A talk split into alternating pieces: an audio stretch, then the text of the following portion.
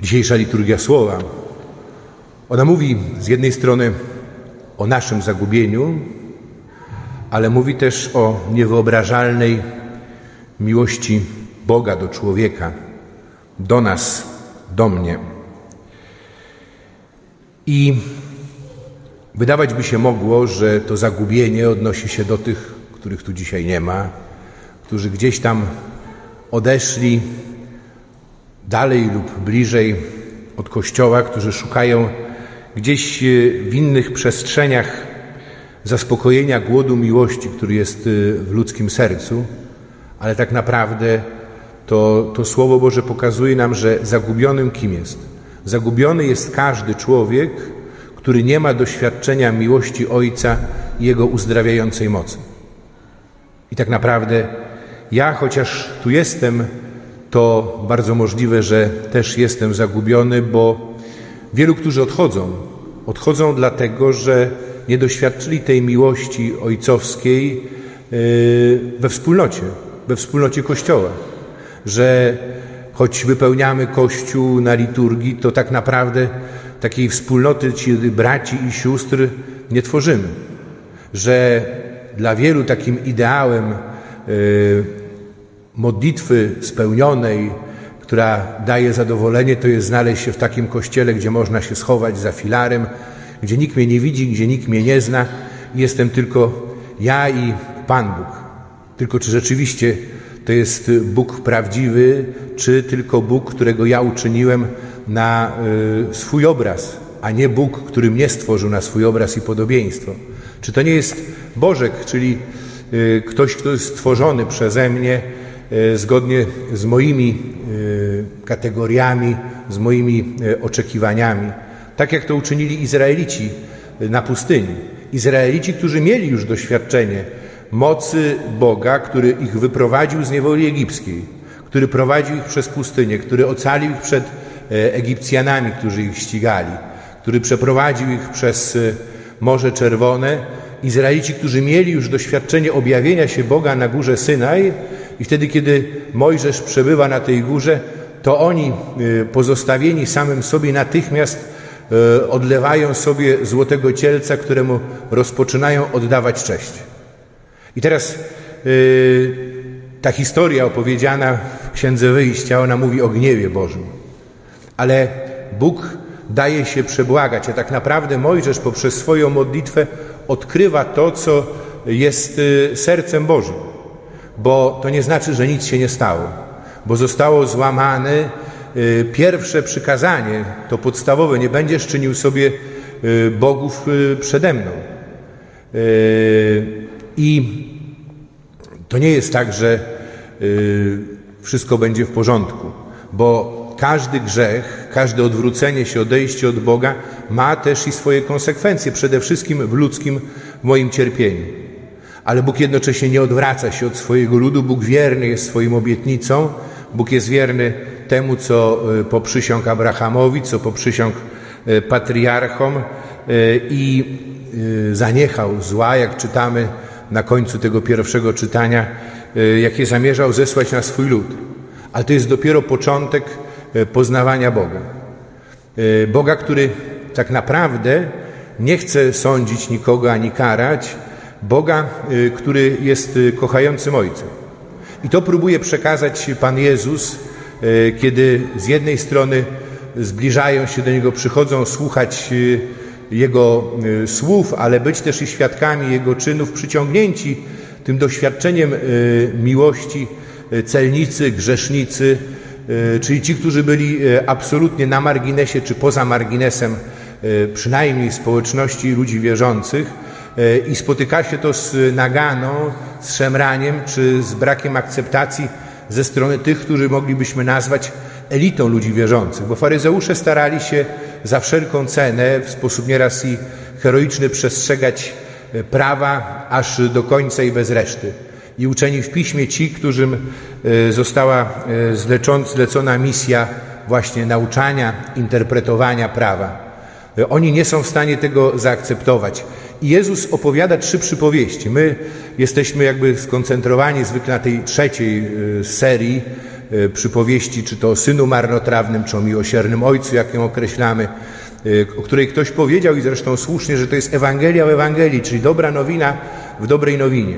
Ale trzeba je czytać w całości, tak jak my dzisiaj w trakcie liturgii, bo to nie jest tylko powtórzenie tego samego w inny sposób, ale każda z tych przypowieści daje nam też i wgląd w trochę inny aspekt, przede wszystkim Boga i Jego działania. Najpierw przypowieść o zaginionej owcy. Na spotkaniu biblijnym w czwartek, zresztą przy tej okazji zapraszam serdecznie na te nasze spotkania. My w tym roku, przynajmniej na razie, tak jak i w ubiegłym, po prostu rozważamy Ewangelię z następującej po spotkaniu niedzieli. Jest to naprawdę też i bardzo dobre przygotowanie do przeżycia tej liturgii pełniej. Ja sam z tego bardzo dużo korzystam i właśnie jednogłośnie prawie wszyscy ktoś to podniósł, że to jest nielogiczne. Zostawiać 99 owiec na pustyni po to, żeby pójść za jedną. Do tego ta jedna to jeszcze jest taka w kategoriach, nazwijmy to hodowli, mało yy, no, interesująca owca, bo to jest słaba owca, bo świadczy o tym to, że ten pasterz musi ją potem przynieść na swoich ramionach. Ale to nie jest logika interesu. My zresztą takiej logiki liczb jesteśmy trochę tym skażeni. Tak jak mówimy, nie wiem, o sytuacji właśnie wiary, niewiary, patrzymy na rosnące, czy bardziej dzisiaj malejące słupki statystyk uczestnictwa we mszy świętej w kościołach, a dla Pana Boga liczy się każdy człowiek bez wyjątku. Każdy jest jedyny, wyjątkowy i nie do zastąpienia. I Bóg idzie na poszukiwanie każdego człowieka. Bóg, który jest przedstawiony w postaci pasterza, i to jest też znaczące, bo nam to trudno uchwycić, ale dla Izraelitów pasterze byli tak naprawdę stawiani na równi właśnie razem z grzesznikami, z celnikami. Uważano właśnie, że oni dopuszczają się wielu nagannych moralnie czynów, że też i napadają na wędrowców, że byli to tacy pół, że tak powiem, półzbójcy, półrozbójnicy. I Bóg, który nie boi się, możemy powiedzieć, ubrudzić. Bóg, który jakby przedstawia się w postaci pasterza. Pasterza, który idzie na poszukiwanie tej zaginionej owcy i przynosi ją do stada i wtedy wyprawia wielką ucztę, bo jest to powód do radości. Możemy powiedzieć tak, ta owca mogła wołać o pomoc, mogła dawać jakieś też i znaki ułatwiające pasterzowi odnalezienie jej, ale inicjatywa tak czy inaczej należy do pasterza.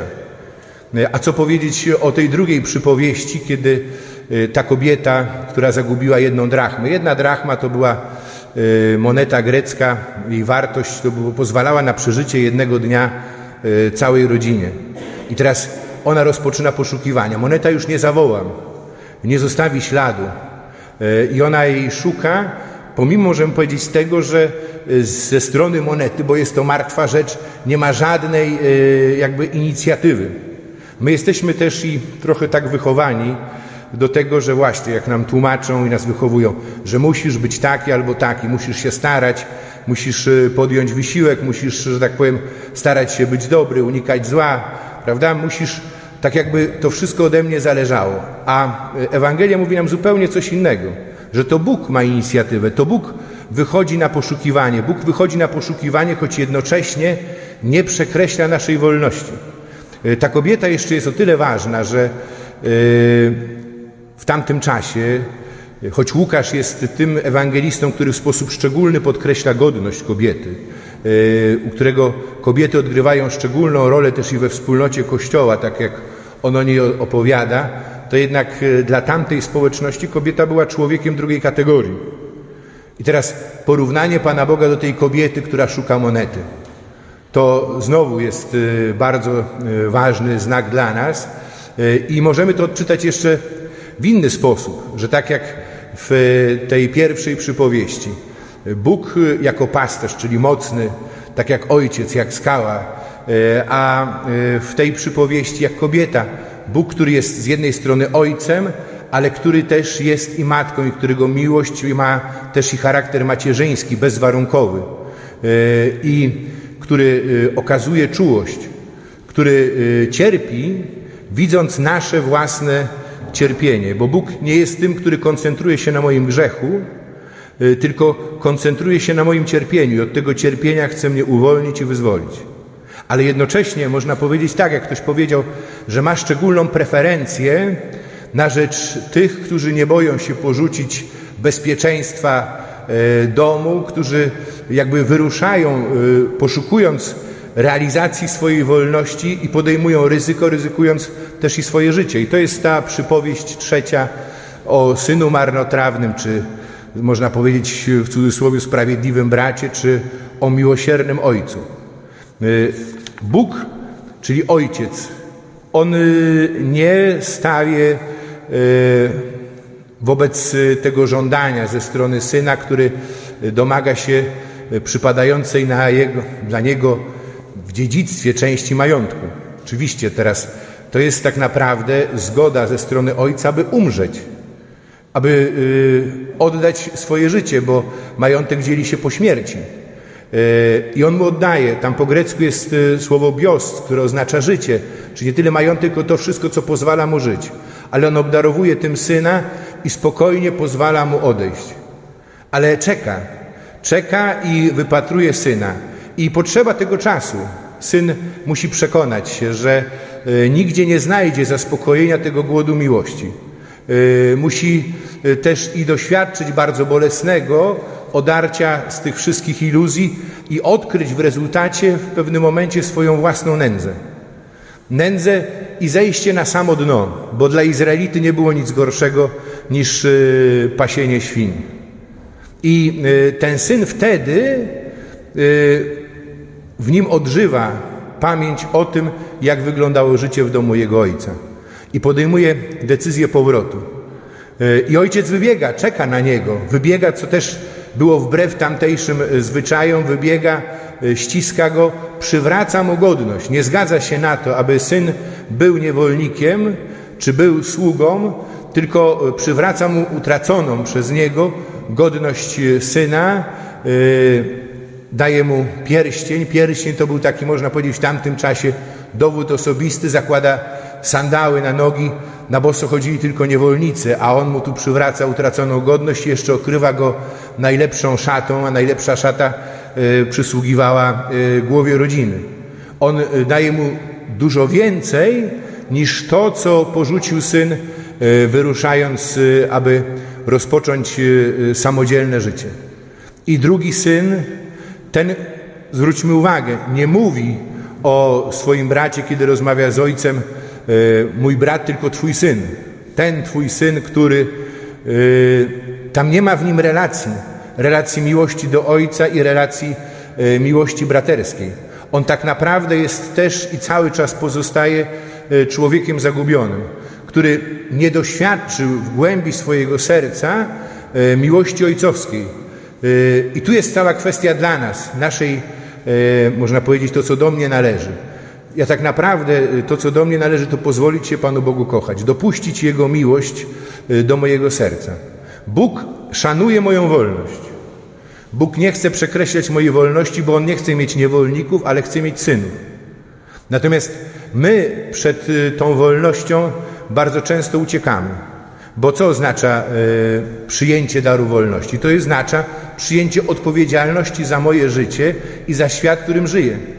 Jeśli ja jestem wolny, to już nie mogę powiedzieć, że ten, ten, ten jest winien takiego czy y, takiej czy innej historii w moim życiu, tylko ja biorę odpowiedzialność za swoje życie i za innych.